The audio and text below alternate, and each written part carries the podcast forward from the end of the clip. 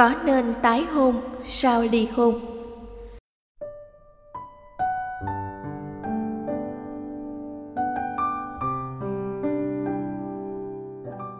Bạch thầy, vợ chồng con quen nhau được hai tháng thì cưới.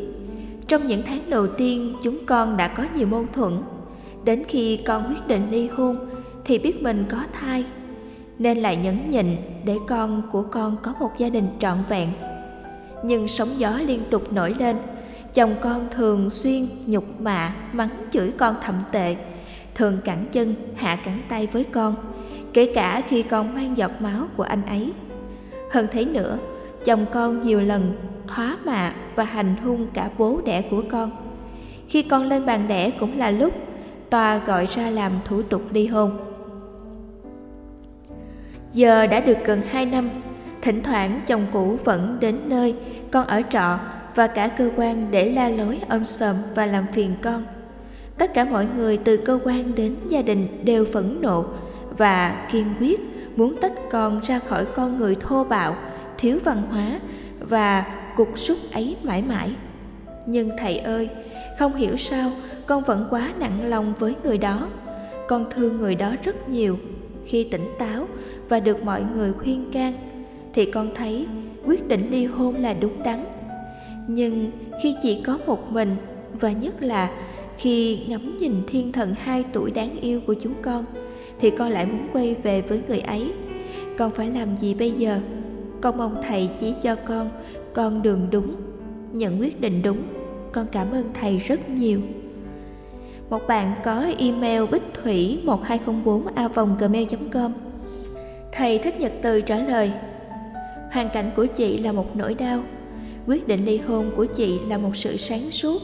Ý định muốn quay về với chồng cũ, với cá tính thô bạo, thiếu văn hóa và cục súc sau hai năm ly hôn, chỉ vì cảm thấy thương. Thiên thần, hai tuổi đáng yêu của hai anh chị sẽ là một sai lầm lớn. Để có những quyết định đúng, trên con đường đúng, chị nên bình tĩnh, suy xét những điều sau đây. Đánh giá nguyên nhân ly hôn chị cần sáng suốt đánh giá lại nguyên nhân ly hôn của vợ chồng chị. Và chị sẽ nhận ra rằng chị có nên tái hôn với người mà chị nghĩ là khó có thể hạnh phúc hay không. Thông thường nhiều cặp vợ chồng quyết định, đường ai nấy đi, đường tôi tôi đi, là do vợ hoặc chồng không chung thủy. Mâu thuẫn cá tính, mâu thuẫn về kinh tế và vướng mắc các tệ nạn xã hội. Theo đánh giá của Bách Khoa mở Wikipedia, 66% các vụ ly hôn ở Việt Nam liên quan đến bạo hành gia đình. Ở các quốc gia khác, tỷ lệ ly hôn do bạo hành gia đình chiếm khoảng 40%. Trong tình huống hôn nhân của chị, chị đã bị chồng ngược đãi, đánh đập, bạo lực gia đình từ phía chồng chị không chỉ đơn thuần là nhục mạ, mắng chửi mà còn nặng hơn là thượng cẳng chân, hạ cẳng tay, đau đớn cả thể xác lẫn tâm hồn do bạo lực gia đình gây ra thường xuyên sẽ khó có thể giúp chị sống được hạnh phúc với chồng cũ. Về mối quan hệ với gia đình chị, chồng chị thoá mạ và hành hung cả bố chị. Đây là điều khó đảm bảo được hạnh phúc khi chị tái hôn với người ấy. Cần thừa nhận rằng việc vợ chồng thường xuyên xảy ra mâu thuẫn cãi vã sẽ không thể mang lại hạnh phúc cho gia đình.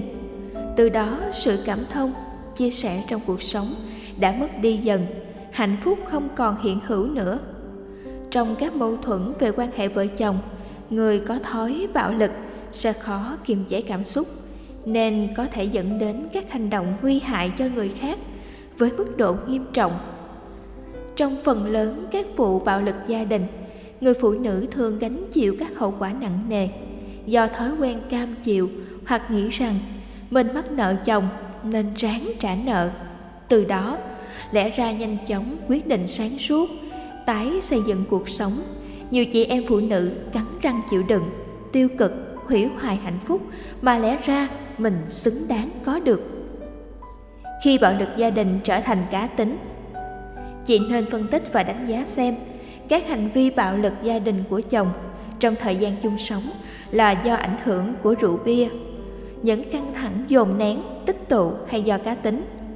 Một khi chỉ xác định được tình trạng sóng gió liên tục nổi lên, với các diễn biến cơm chẳng lành, canh chẳng ngọt,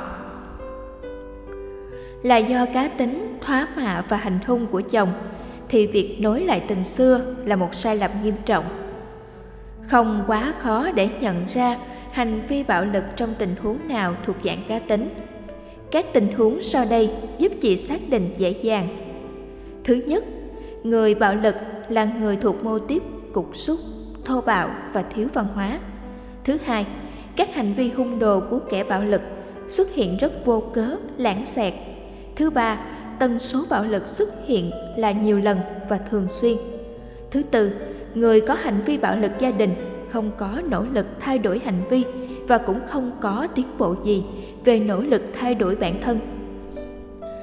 Trong tình huống của chị, sau khi ly hôn 2 năm, chồng cũ của chị đã đến nơi chị ở và đến cơ quan chị là lối ôm sòm và làm phiền chị, thay vì những lỗi, hối cải và nỗ lực nối lại tình xưa. Rất may là người thân trong gia đình và bạn bè trong cơ quan đều thấy rõ, không có tương lai trong việc tái hôn với chồng cũ, nên đã khuyên chị mạnh dạn dứt khoát vấn đề còn lại là chỉ cần sáng suốt, nhận thấy nguy cơ bất hạnh tiềm ẩn của việc tái giá. Để quyết định của chị không bị cảm xúc mũi lòng dẫn dắt. Hiểu rõ cảm xúc của bản thân. Nỗi ám ảnh từ hôn nhân cũ thường đè nặng tâm hồn người trong cuộc, mà chỉ phải đối mặt và vượt qua. Chạy trốn nỗi cô đơn bằng tái hôn, nhất là tái hôn với người cũ chỉ làm cho nỗi buồn và cảm giác thất bại ngự trị nhiều hơn trong tâm chị. Tâm lý của người ly hôn thường bị ức chế, lo âu và cô đơn. Khi bị bạo hành gia đình thường xuyên, nạn nhân của bạo hành dễ bị trầm cảm. Do các rối loạn stress bắt nguồn từ các sang chấn tâm lý mạnh. Cảm giác sao ta vẫn quá nặng lòng với người đó, mặc dù không tìm thấy được hạnh phúc sau những tháng năm chung sống không hẳn vì ta còn thương người đó rất nhiều. Có khi nó xuất phát từ cảm giác tội nghiệp và cô đơn, nên nhiều người có những quyết định tái hôn sai lầm. Có những lúc trái tim chị cho rằng quyết định của chị là đúng, mà trên thực tế vì chị chủ quan, nên chị vượt qua được sự mũi lòng, tội nghiệp trong tình yêu và tái hôn không phải là giải pháp vì tội nghiệp trong trường hợp này là sự bắt đầu của bế tắc và bất hạnh. Cảm giác làm vợ rồi làm mẹ thường làm phụ nữ cảm thấy mình luôn bay bổng hạnh phúc. Do vậy, sau lần tan vỡ do chồng bạo hành, chị không nên để cảm giác nặng lòng dẫn dắt chị tái hôn với chính người mà trong thư chị khẳng định chị không thể có được hạnh phúc. Vì sự thiếu văn hóa và tính cục súc của người ấy để tránh tình trạng bị mũi lòng khi chỉ có một mình, có thể dẫn đến các quyết định sai lầm.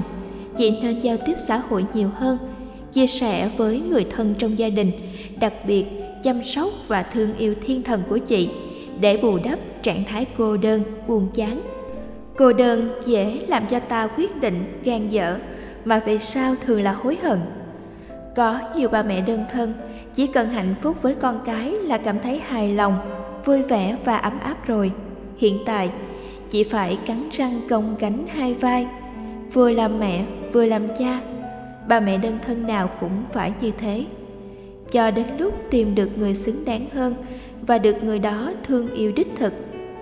Tóm lại, qua thông tin chị cung cấp, tôi không nhìn thấy được tương lai của một cuộc tái hôn với chồng cũ của chị. Tốt nhất, chị cần chuẩn bị cho mình tâm lý vững chãi hãy trở thành điểm tựa cho chính mình. Hãy mạnh mẽ trước những sóng gió của cuộc đời và không nên để sự yếu đuối dẫn dắt ta. Chị hãy dành thời gian và tình cảm cho con cái và cha mẹ sẽ giúp chị vượt qua cô đơn và trống vắng.